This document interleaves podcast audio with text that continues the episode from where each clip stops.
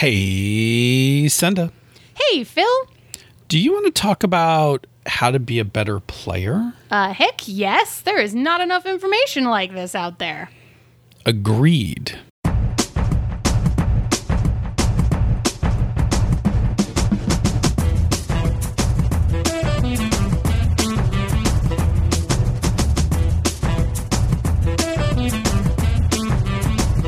And welcome to another episode of Pandas Talking Games. I'm your host who occasionally plays a character in a game, Phil. And I am your other host who plays characters all the time, Senda. And uh, welcome back, Pandas Talking Games. Uh, this is going to be a little bit of a. We're going to actually number this episode Yes. because we're going to talk about a thing tonight, but Yes. we're also going to save a little time at the end to talk about uh, stuff that's giving us life outside of gaming. and just And. like the other chit chats, I will not be editing this episode, so find your outtakes embedded throughout the show. We've hidden them. We've carefully hidden them throughout the entire show. A treasure See if you can find them all. There are twelve of them. Ooh, now I. Oh boy. Why would you say that? is this it- the it- first one? because it will either be true or it won't. I was like, do I have to? Somebody's going to work really hard to try to figure it out, though. anyway, Okay. our topic for tonight comes from where? Um, it comes from the released podcast. This is a, a whole thing that we're going to probably address over what? What do we think right now? Maybe two episodes? Maybe two. Maybe two? We're going to say Yep. two for right now. So, and I know that this conversation went on for, from here um, on our forums. So, y'all can check out our forums and remember that you can put in topic ideas for us under the Pandas Talking Games section of the Misdirected Mark forums. But the released podcast asked um, not as much a question as a suggestion for almost a whole series. Um, we're going to aim for two, but we'll see. Um, but I'd really be interested in advice aimed at players. I mean, there's often good nuggets um, relevant to players, but I find advice um, not just at MMP is 99% aimed at GMs. Um, we agree with that statement. That seems to be pretty true across the board, right? So the question is how to get advice across to players when you are a GM who listens to or reads um, online resources, but your players are not available or interested in consulting those resources themselves. Um, I'm afraid I come across as pedantic, or they might feel threatened in their agency if I start to say that's how you should do it. Also, leading through example has proven to be not enough. Um, so we thought that was super interesting because when we started thinking about it, as I said, we very much agreed that um, there's not actually that much content that is aimed at players specifically investing in becoming better players, right? Like, Yep. there's so much information out there for GMs. So much because people are like, I want to be a better GM. How do I do that thing? And so you can find tons of things on this show, on this network, across the internet at large, on Gnome Stew, all over the place, right? About being a better game master. Books about it, entire books. Some of them written by this lovely gentleman sitting across the Zoom camera from me. There is a ton of GMing advice. There is not as much player advice. In fact, it's sort of hard to come by.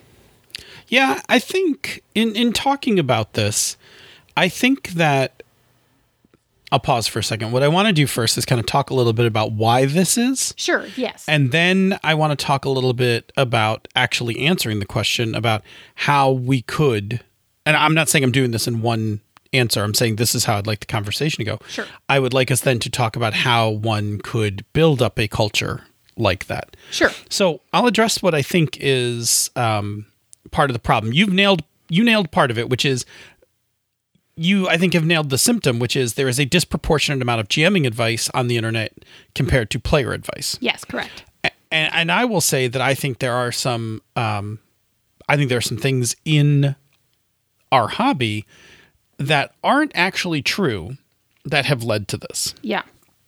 So, um, the first one is that the first one is, and I, I think this is completely true, is that we have created a culture where improving your skills as a GM is a uh, a thing to achieve Yes. right? It's it's like an achievement, uh, but we don't do the same thing about being a, a great player.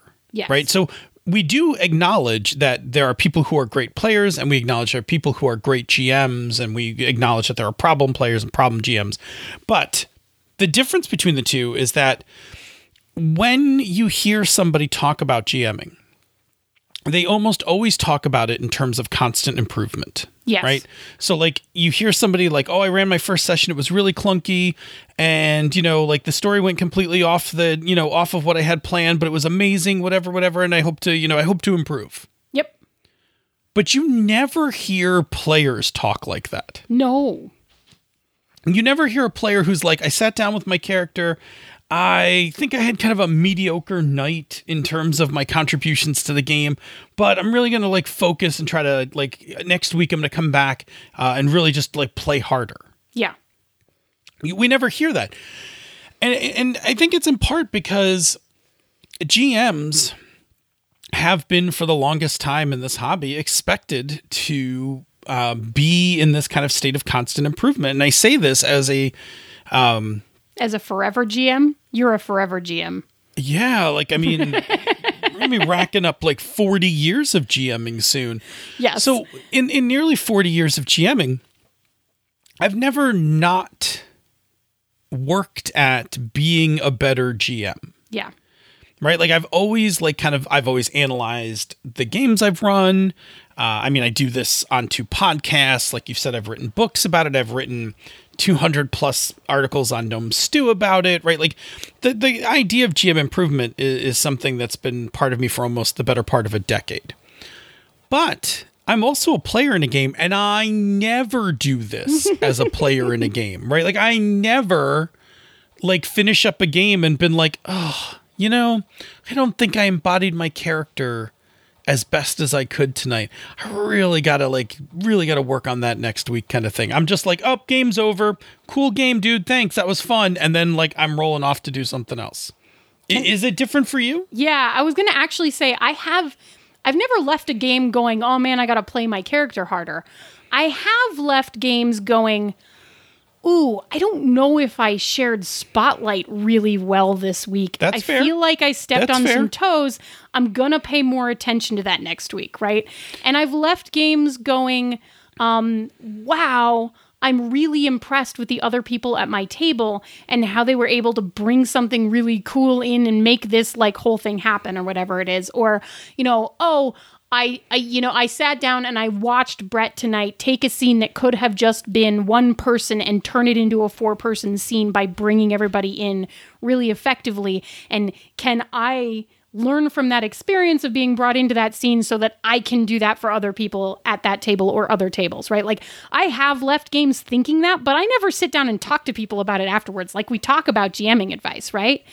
Um, do you ever sit around and like think to yourself like okay how could i like you know like what what incremental thing could i work on to make myself better So the really interesting thing that I was thinking about when we started talking about this topic is that I haven't written anywhere near as many articles for Gnome Stew as you have, right? Like that's fine. But a whole slew of mine are categorized under player articles. And they're because I actually sat down and analyzed those experiences that I had as a player and was like, how can I tell someone else how to do this thing that I or someone at my table learned to do that I think is really valuable as a player. And like there's not a ton of them, but like I know that I have at least a couple of articles that landed under that player perspective category on Gnome Sure. Stew because I was thinking about that. That's totally not the norm. But No, I agree. it is interesting to me that like without necessarily thinking about it, I have actually done it. Which I think is going to connect us to where we're going to get. Yeah now we have uh what's called we have in the past Yes. done episodes where we've done our two points of view and we've done it uh gm and player Yes. with you often being the player point of view It's true. Um, Because because I play more than you do.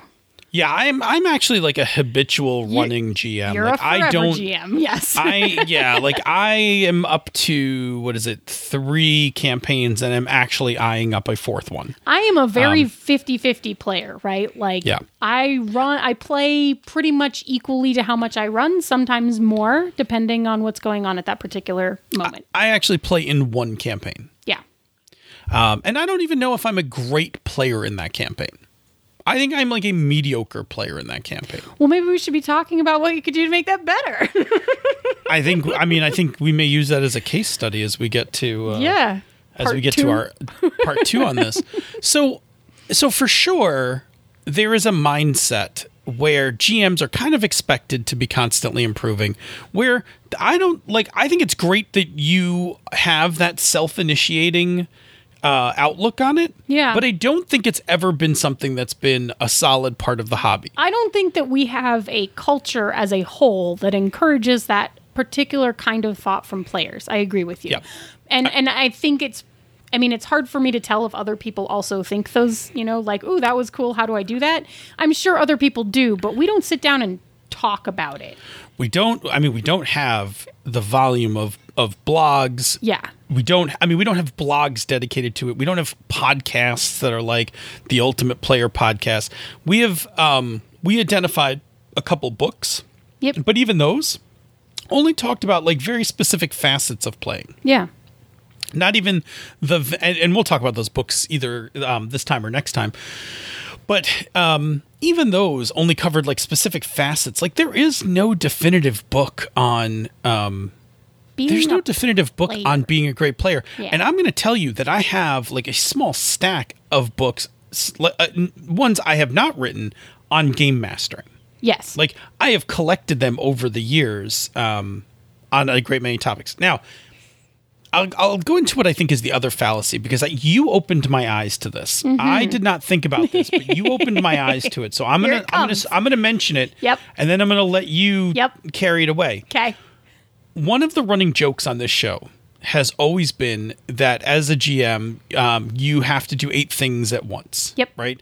We've been very non, and and, and the tongue in cheek part of it is that uh, we always say it's eight things. We never define them. Yes. Uh, and even if we ever do define them, we never define them the same way twice, which is kind of reflective of the idea that as a GM, um, there's a whole lot of things you have to do during a game, and sometimes they literally just change from game to game, right? Sometimes you have to do these things in one game and not these things in another, whatever.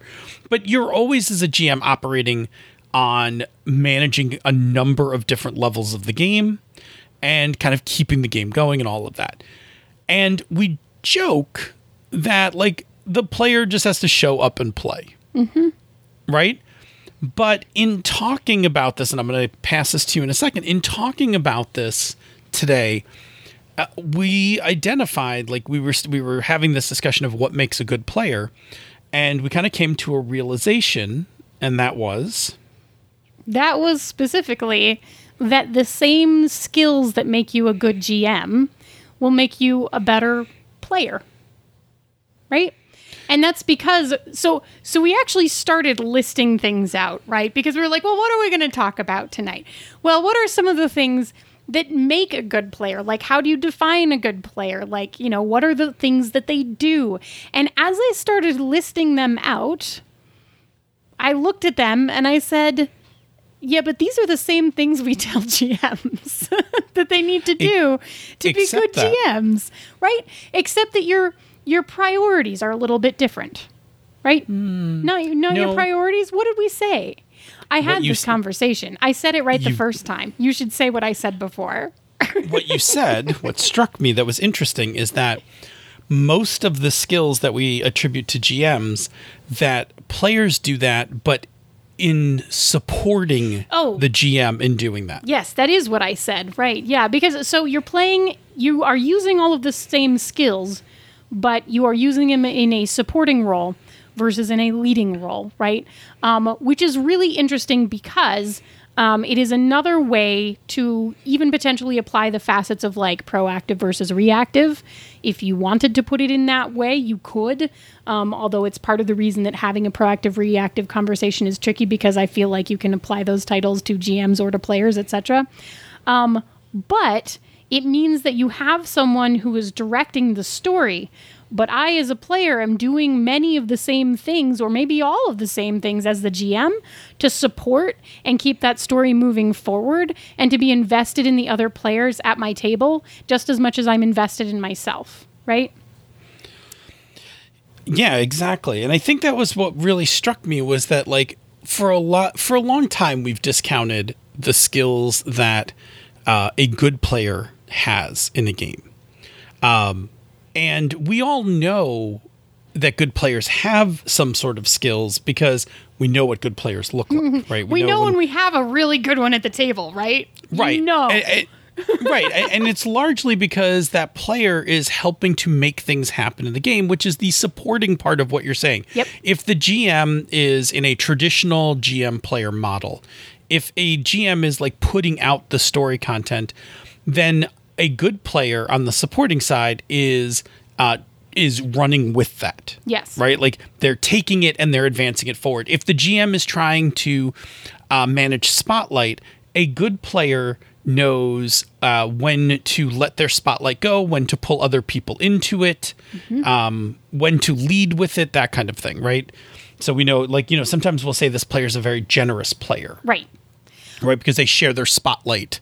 Um, other times, we'll say that a player is a very imaginative player or a rainmaker, right? Because they bring spontaneity Yes. to the game, like they help propel things forward. Yes. Another thing that I will actually say is it is also perfectly possible for you as a player and as a GM to make sure that that you don't take actions that make a failure that just causes the game to stop, right? So if you say, "Ooh, a cursed gauntlet, I'm just going to put that on," and I as a player say, "No, I'm going to stop him." Right? Okay, I stop you and you know whatever and now nothing happens. Wah wah um, versus you as a player i'm like oh no don't put it on and you put it on anyway and now i get to react to you the story is moving forward which is very similar to if i'm a gm and i say um, you know and you roll a, a two and i'm like well you failed versus oh Yeah. you failed and also now like Right. how can that failure move the story forward so that something still happens right it's interesting because you as a player have the same obligation to not put roadblocks in the way of the continuation and forward momentum of the story that a gm has I'm going to rein us in a little because I think we're getting into a little bit of next week's i agree but it's exciting sorry Okay. So to back up to go to the like why don't players do this, right? What we've said is that we've said that one there isn't a lot of um, collated information. Yep. Right? Collated curated information on this topic.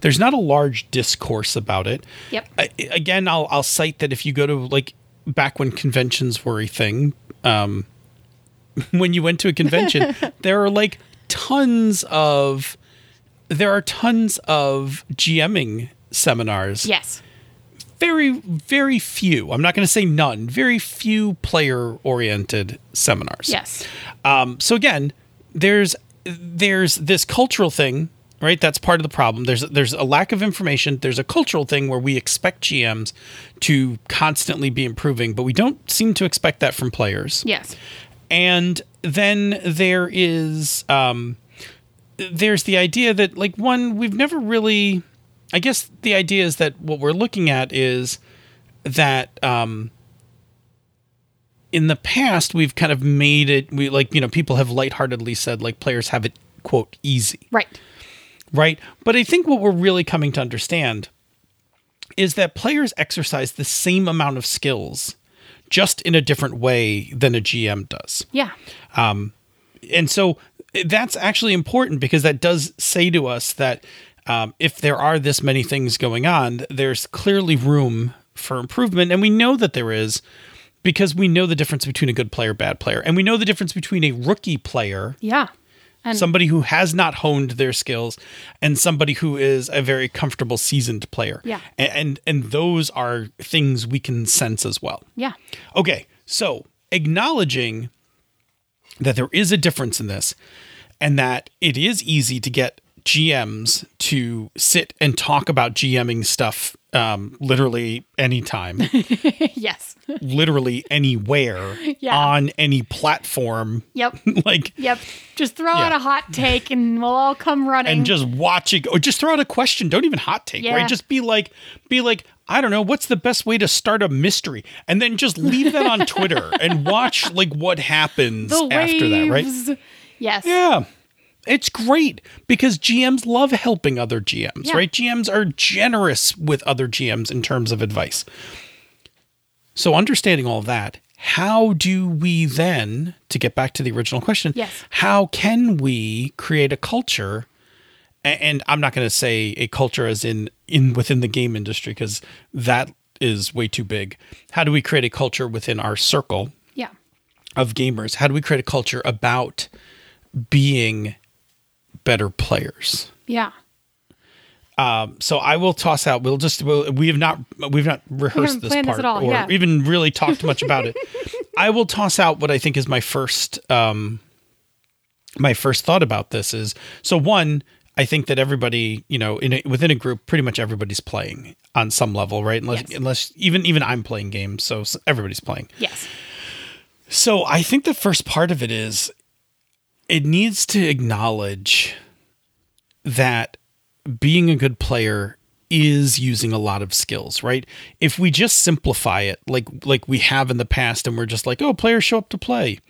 Right? And and you know, if we make it sound like that, then it doesn't really sound like there's anything to improve Right. right? And there's a thing I've said for a long time, and I, I you know, I said it in um, Never Unprepared, right? Uh, when you name something, uh, you have power over it, Yeah. right? So one of those guy, kind of my guiding philosophy for um, teaching GMing advice, and I think it holds up true here for for player advice, is that if we can name things, then we can consciously work on them to be better Yes. right so so the first part of this culture is acknowledging that being a player is a multi-skilled multi-facet um, talent Right. And I will add to that and and acknowledging that it's something that can be learned, that it's something that can be honed and that it uses those specific skills that can be practiced. Right? Because that's those are Yep. the parts of it we don't think of. I- i will say that i think the next thing that you have to add is we need to place value on what it means to be a good player Yeah. I really because- agree with that. right because we we acknowledge when somebody is a good gm yeah. right and if you're a good gm like there's the thing like when you're a good gm you can always get players Yeah. right? But we, but what we would really like to see, and to some extent, I think this kind of happens inside groups and stuff like that. But um, what you would like to see is the in the converse of that, which is you want to see GMs kind of beating down the door to get pl- like a particular good player in their game. Well, Now, we do we do this to some extent, but again, we rarely describe it in terms of like this player is a great improv player or this player is a fine tactician. Um, this player's super knowledgeable. We're just, you know, we often simplify it again to, you know, Schmitty's a cool player. You should definitely have Schmitty in your game. Right. Well, I'm the interesting thing I was just going to say, and I didn't do a lot at Gen Con Online, but I ended up playing one game at Gen Con Online. Why did I play this game? I played the game because Wen was playing the game and I wanted to play a game with him. Sure. Right? Like which is the like player equivalent of like this GM is awesome, so you should play this game. Cool. Well, I know that someone is in this game that I really enjoy playing games with. Yep. So I want to play in this game. Yeah. So I think that there's, I think that, so one, we got to acknowledge that there's many skills. Two, I think we got to place value on that, right? As Yeah. a community, we need to place value that like so and so is a great player, Yeah. generous, safe, whatever the, whatever the terms that we're going to kind of um, help come up with in the next episode. Yeah. They're the, they're that kind of player, and that's valuable. Oh, you want this player in your game? They're going to make, like, they're going to make your table better, or they're going to make a great story for you. yeah. Okay, so I think value. So let me tack one thing onto value. Um, Sure. Because what that also means, um, part of that is um, valuing being a good player the same way that we value a good GM, which is sort of what you're what you're saying, except that we have a tendency to consider GMing as a more prestigious thing to do, right? And therefore something that you would invest more time in. So it also means that we have to value people who play games um, in the same way that we value people who run games. I mean, let's be clear. There isn't any game to be run. If there aren't any players. if there aren't any players to play it, Yeah. right? A GM cannot sit by themselves and play a game. yeah. A GM needs players. So yes, absolutely, right? Players are players are valuable. Yeah. Um players are and you're right. And there shouldn't be right. any difference. And again, it, we and again, I think part of it gets to this thing where culturally we have been like the GM does more work than the player, which in our in our you you know our U.S. you know uh, roll up your sleeves puritanical backgrounds, they do more work means they must be more valuable. right. Yeah. I'm not saying that's right. No, I'm saying that's- that that's- this is the poor ass logic Yeah. that has that has It's not great. that has led to this. Capitalism has done this to us. yeah, like we so and and again what we're saying is that it's not even true because good players are actually doing all the same things. Now, I will say there's another thing in this culture thing that you're going to have to break and I think this is the key piece and I don't know if I have a solution for it yet, but I will tell you this is the key piece that if you can break this belief about players, you will create the culture you're looking for, Interesting. which is I wait with bated breath. GMs mm-hmm. are expected to work outside of the game. Players are not. So a GM, so in GM culture, we we have to prep games. We have campaign management. Uh, sometimes we have player management, right? Like we have to manage the like you know. Often we're the people who are scheduling the game and all that stuff. So when you take on the mantle of being a GM, right? The mantle. See already. Let me Uh-huh. let me stop. I know. Let me stop. Even- let me break it right there. Even the words that we use. when you accept the role of GM, sure. that is more i think that is more That's equal more right fair, yeah. when you accept the role of gm you have already accepted that you're going to do work outside the game Mm-hmm. so when you start reading articles about um, gm improvement you're like cool i'm i'm just like i i will do that as well as i'm working on my game Yeah. right? Because I'm already working outside the game. But we know that for the most part, that there isn't the same expectation on players. That as long as players kind of have their notes together, level up their character when, you know, in between games or whatever, that characters don't have quote homework. Right. So it's very like the character, the player mindset is you come to the table, you play the game. Hopefully, you do a nice job of playing it. Um, and then when you're done, you're done. Yeah. Like you go home. And this is where I think the real problem is because once we identify skills to work on, and once we identify techniques and things like that, and sources of material to learn from, books, you know, from other um, from other arts and things like that, the key part of this is going to be that players are going to want to do that outside of the game. Which I think ties back to our first point. We have to place value on being a better player, and we have to value being a good player as much as we value being a good GM. Because the reason that a GM spends time outside to get everything done is because they want to be a good GM, Yep. right? So this is this is like the key for me this is the key piece that you have to break is you got like we have to start thinking of players like GMs where there is stuff you do outside of the game and that constant skill improvement is something that is expected from good players, right? We expect GMs to be constantly improving. We should expect players to constantly be improving. And we also need to then also that I think that goes hand in hand with this is that we also need to uh, move past the mindset that the only way you become a good player is by sitting and playing. Yeah. Not true. Not true. I mean, the practice is important in the same way that our t- standard advice for GMing is just do it, right? Like you got to do it. Um, but once you've done it and you you've had an experience, there are ways and means that you can then address that or be like, that was really cool. How do I do more of that?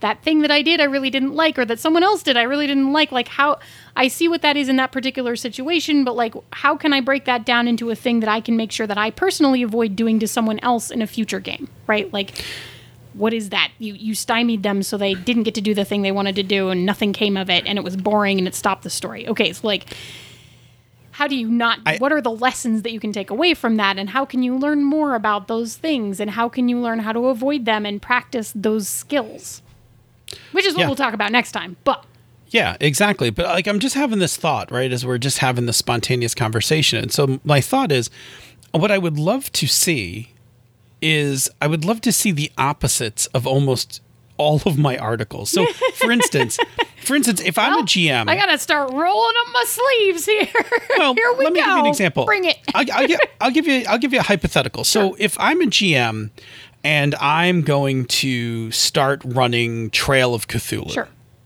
all right, Pelgrane's, um, uh, Pelgrane's Cthulhu gumshoe game, mm-hmm. right? The here's what I'm gonna do. I'm gonna look up. I'm gonna look up techniques for uh, GM. Like I'm gonna look up techniques for GMing gumshoe. Mm-hmm. Right, and I'm going to find a ton of them. Right, Ken and Robin have done articles. Other people have written articles. I, I think we, I think Misdirected Mark did some when we were running Night's Black Agents. Mm-hmm. Right, like I'm going to find a whole bunch of things about running gumshoe. Yep. and then I'm going to look up GMing Cthulhu mm-hmm. Or GMing Lovecraftian stories. And I'm going to find people are going to tell me, like, go to Lovecraftesque and read the essays in that. Go look at, you know, go listen to Ken and Robin, whatever. Like, there, like, there's a multitude of those. If I'm playing Trail of Cthulhu, I'm not saying it do- isn't out there, but I'm betting it is much harder to find the article that says, here's how to be the best Trail of Cthulhu player. Yeah. Um, and I think it, it's interesting, right? Because I can immediately start thinking of things. I think the difficult part of this is going to be finding that kind of information, right? So there's going to be a certain level of player advice that belongs in every game in the same way that there is GMing advice that works for every game, right? Like there's a Yes. certain I layer mean, that's just going to be true. The basis of right, the basis of all GMing advice is communication. Right. Right, and the basis I of suspect- all player advice is going to be communication, right? Like, right um, but i think that i think that if you I, so i think i'm gonna just i'm gonna try to jump off of what you're saying if you don't mind really quick yeah. if we collect a group of players Yes. We make our own little circle Yep.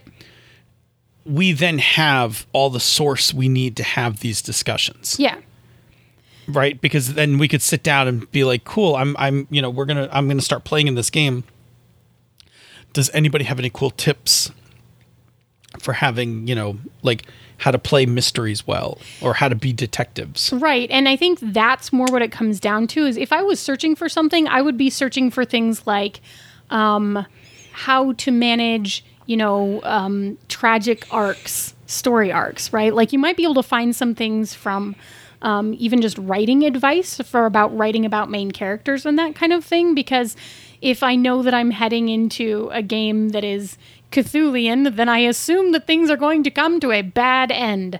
Um, you know, what do those story arcs look like? What makes a really satisfying one? What are some beats that I could try to work into how I'm going to do things? Um, how do I um, effectively manage, you know, maybe secrets seems like something that would come up in a mystery or a Cthulhu game, right? So, like, I might be looking up like managing secrets at the table with players or lo- something along those lines, which I happen to know there's at least one article out there out because I wrote it and it's about players keeping secrets. Um, so, you know, it's going to be that kind of thing where you're breaking down more specifically to not necessarily going out on the internet and being like, how to be the best player for Trail of Cthulhu, because you're probably not going to find that much.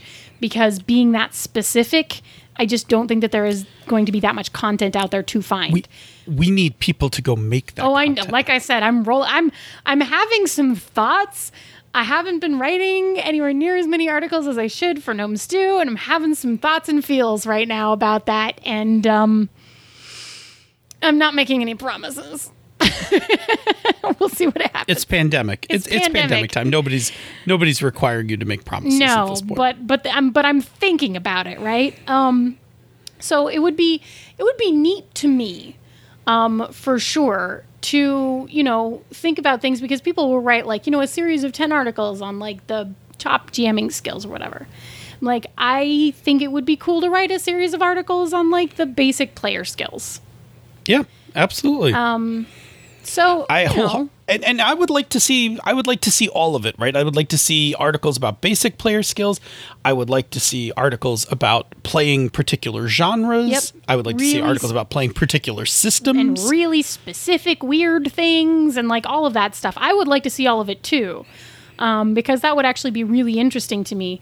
It's really interesting to me because as we're sitting here talking about it, I'm getting excited about it because I wish that I could find that stuff because I would read all of it. I said I'm getting excited about it.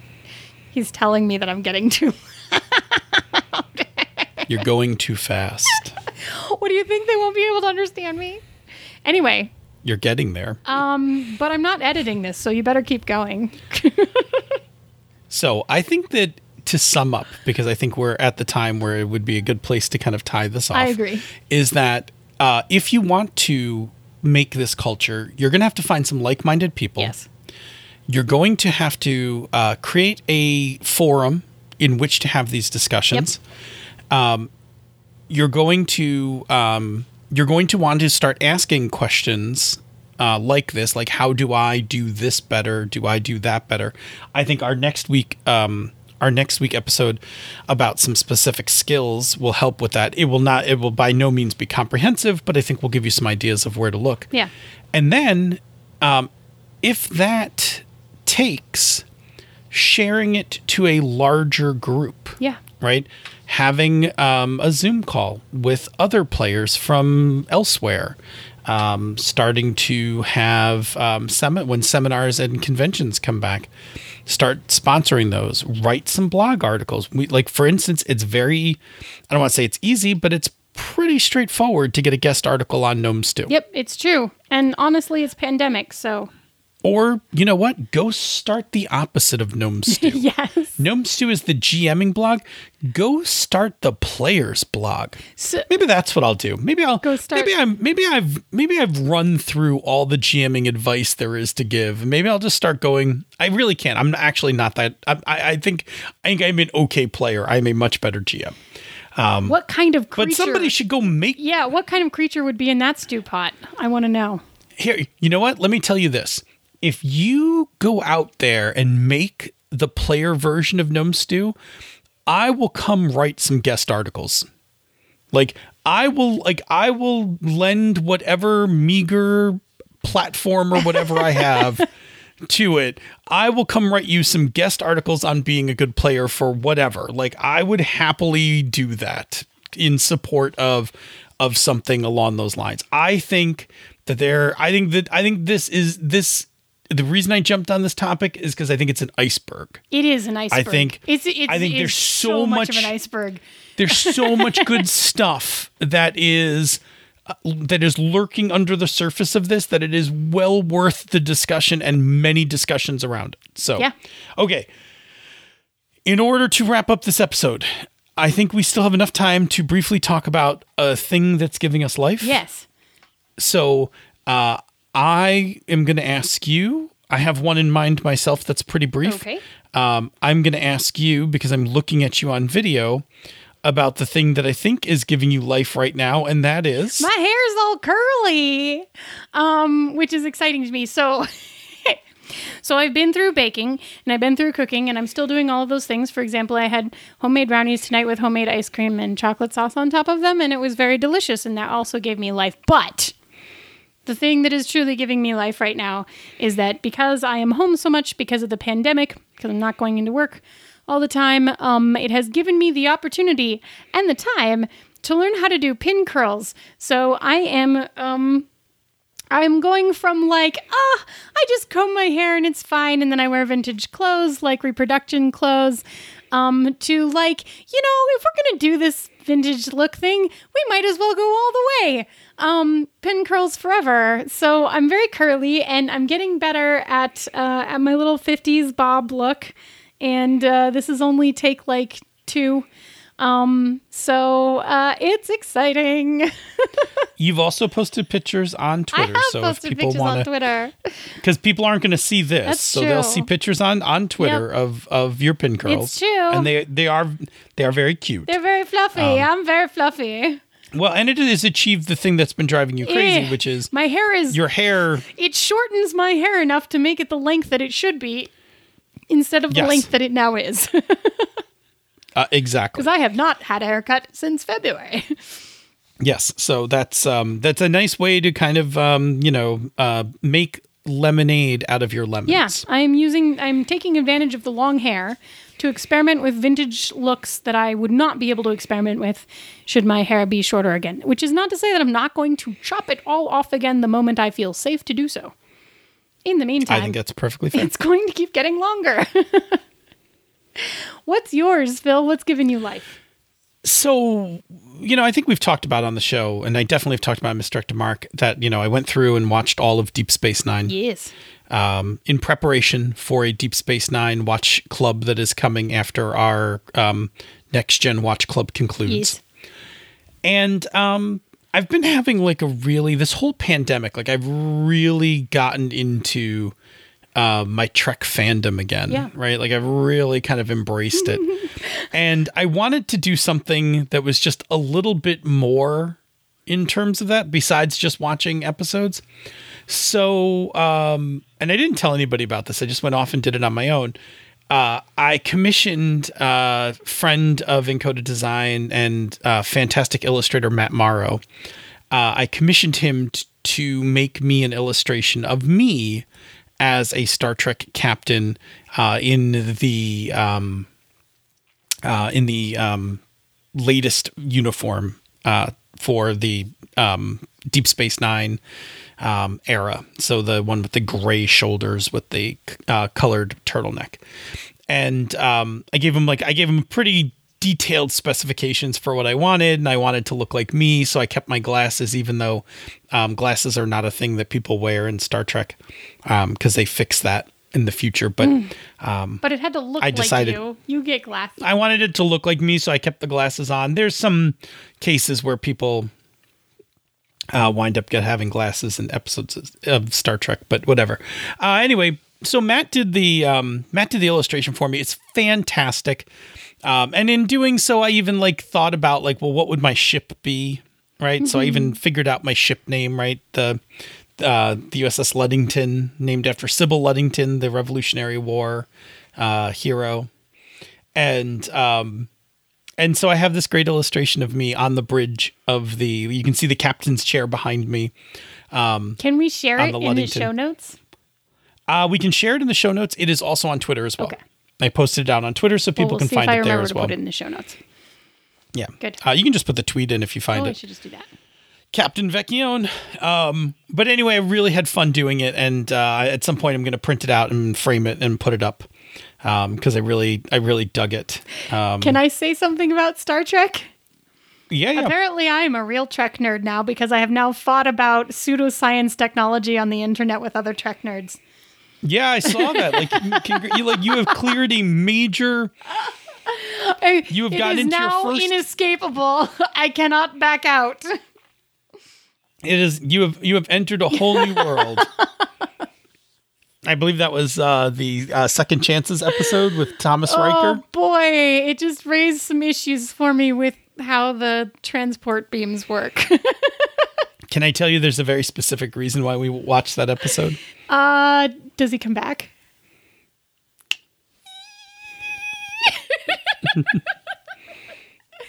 Exciting. Anyway, we should uh we should wrap this show up. It is. It's time to wrap up. Stay Senda, where? Uh, oh no, no, no, no! Can, can I tell you about another show? Please, before I get to the end of the show, please uh, tell me about another show on the Misdirected Mark Network. Awesome. I'm going to tell you about Down with D&D, where the Mad Wizard Sean Merwin and Teos dish about everything D&D with a focus on the brand and newest edition of the world's most popular tabletop RPG. check it. I, I, I feel like Teos is going to need like a few more titles. I know. You got like the mad, The Mad Wizard Sean sound, Merwin. It doesn't sound. It doesn't sound the same as the Mad Wizard Sean Merwin and, Teos. Well, Like I know. it should be like the fearsome barbarian Teos or something. You know, like the the, The- enigmatic Rogue. rogue, the Teos. the the, like, the the powerful sorcerer. yeah, yeah, exactly. I don't know. We'll just have to. You know what? I'll follow up on the Slack. We'll find out. Yeah, yeah. Just I, I feel like I feel like there's room I feel like there's room for some extra um for some extra titles there. But anyway, down with D&D, fantastic show. Yeah, yeah. Anyway, yes, So, Senda. yes. Where do people find us on the internet? Well, you can find us on Twitter at Pandas Talk Games. You can find us in the Misdirected Mark forums where this particular question came from, which is forums.misdirectedmark.com. Or you can find it in the Tapatalk app if you prefer to have it on your mobile device, which is kind of a handy thing that I just set up. Um, or you can drop us an email, panda at misdirectedmark.com. And Phil, once they find us in one of those places, what can they do with that information? uh, please, please, please, just like you said, please uh, leave us topics. Um, sometimes we've been chit chatting, but uh, when we see a topic that we like, we jump right on it and uh, dig in. And uh, we definitely enjoyed uh, tonight's topic, uh, and we will enjoy many more topics that you're going to provide us. In times outside of this pandemic, we have. Um, we have tried to reach a like 99% And succeeded, I think. I think it succeeded Yes. 99% or more of the time doing just shows about the topics that you um that you wanted. We've let our percentage drop during the pandemic because um, there's a little extra work involved and all that, and we've been taking it a little easier on ourselves, and I think that's perfectly acceptable. And we think we've been uh, we've been, but now like we're feeling a little better, so we've been doing some more of these topics. So we do need them. Yes. Um, so send us your topics, and I'm going to say this right now. I'm going to make a statement. dear. Oh, Normally, we talk about GMing topics, Yes. but if you want to send us a player Yes. topic, we will do that. Yeah, send us your player topics. I want to Yeah, we will do them. player topics. Woohoo! Maybe we should change our show description. Does our show description only say GM? No, it actually still It talks about one shots and and, one-shots. campaigns, which is We can still- nonsense. we can talk about players and one shots and campaigns. yeah, we could. And we can talk about player skills. We'll talk about whatever we feel like. And you just tell us what during this time. you want to hear about, and we will talk about it. Absolutely. Absolutely. So cool. Uh, if you like what we do here elsewhere on the Misdirected Mark Network, uh, please consider supporting our Patreon campaign. Go to patreon.com slash MMP. Uh, patrons get access to a whole host of things, the bonus outtakes from this show, the after show from Misdirected Mark, um, access to our amazing Slack community. I love our Slack community so much. They are they are just some of the dearest friends that I have. Uh, we like to do uh, little um, luncheons on Fridays. So Fridays for all of our um, folks who are working remote uh, during this pandemic, we've just been having Zoom call luncheons. Been really fun, uh, and we'd like to we'd like to see you at, at those as well. So if you can, please consider being a patron.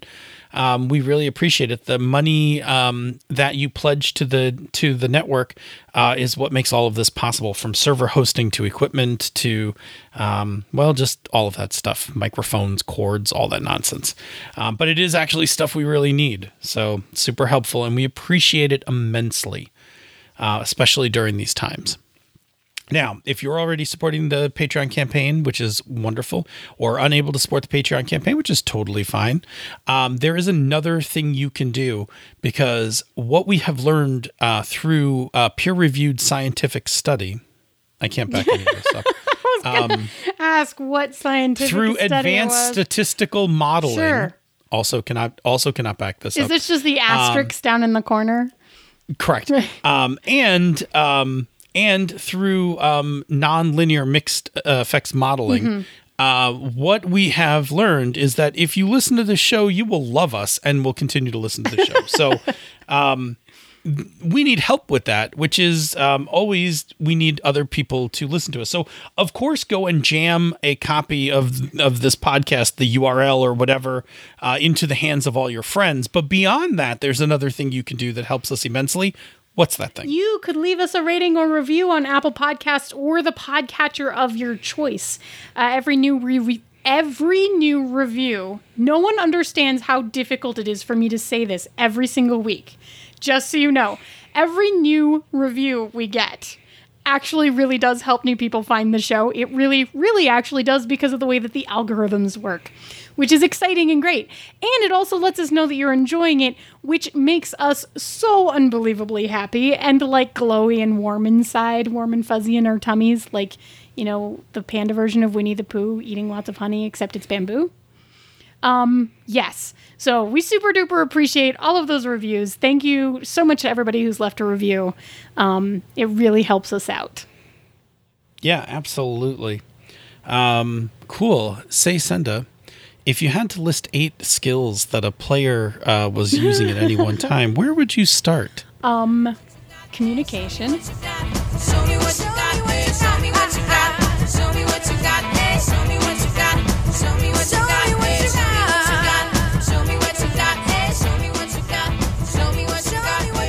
This show is a joint production of She's a Super Geek and Misdirected Mark Productions, the media arm of Encoded Designs. Show what you got, eh? Show me what you got.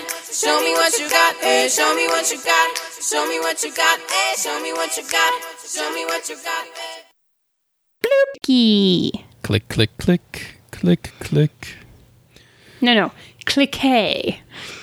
click, click, boom.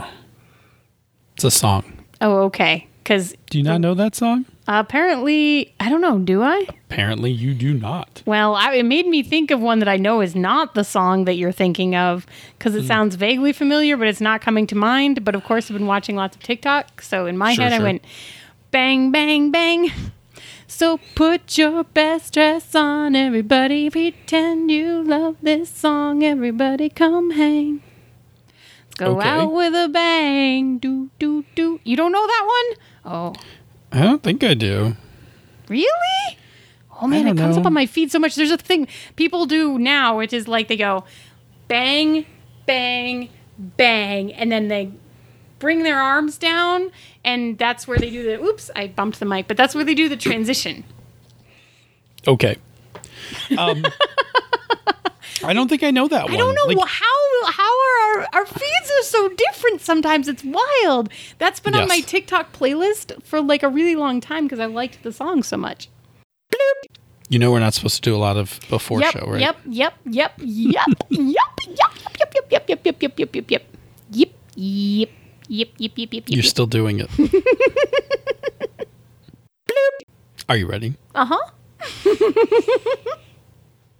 I thought I was waiting quietly for you to do the thing.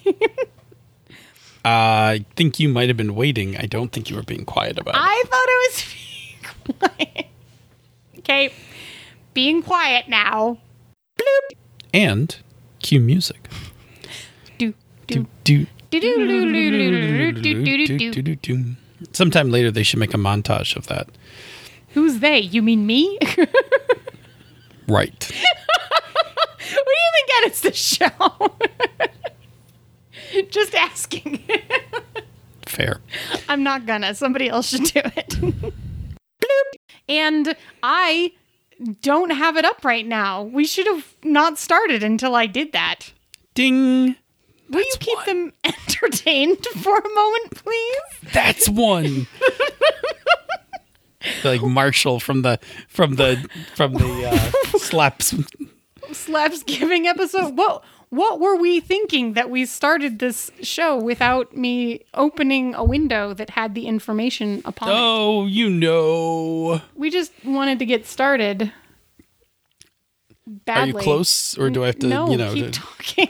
oh, I gotta fill up some more dead Yes. space. So anyway, we were we came up. We we heard we were going through our list of topics, and this one jumped out at us, uh, and we both started having good ideas about it. So that's pretty much the secret to how a topic becomes a show is that it has to spark enough discussion between the two of us that we're like, oh, you know what? This thing does have enough meat to be a show. okay, I have it now. There we go. You'd think this was live or something. Good heavens.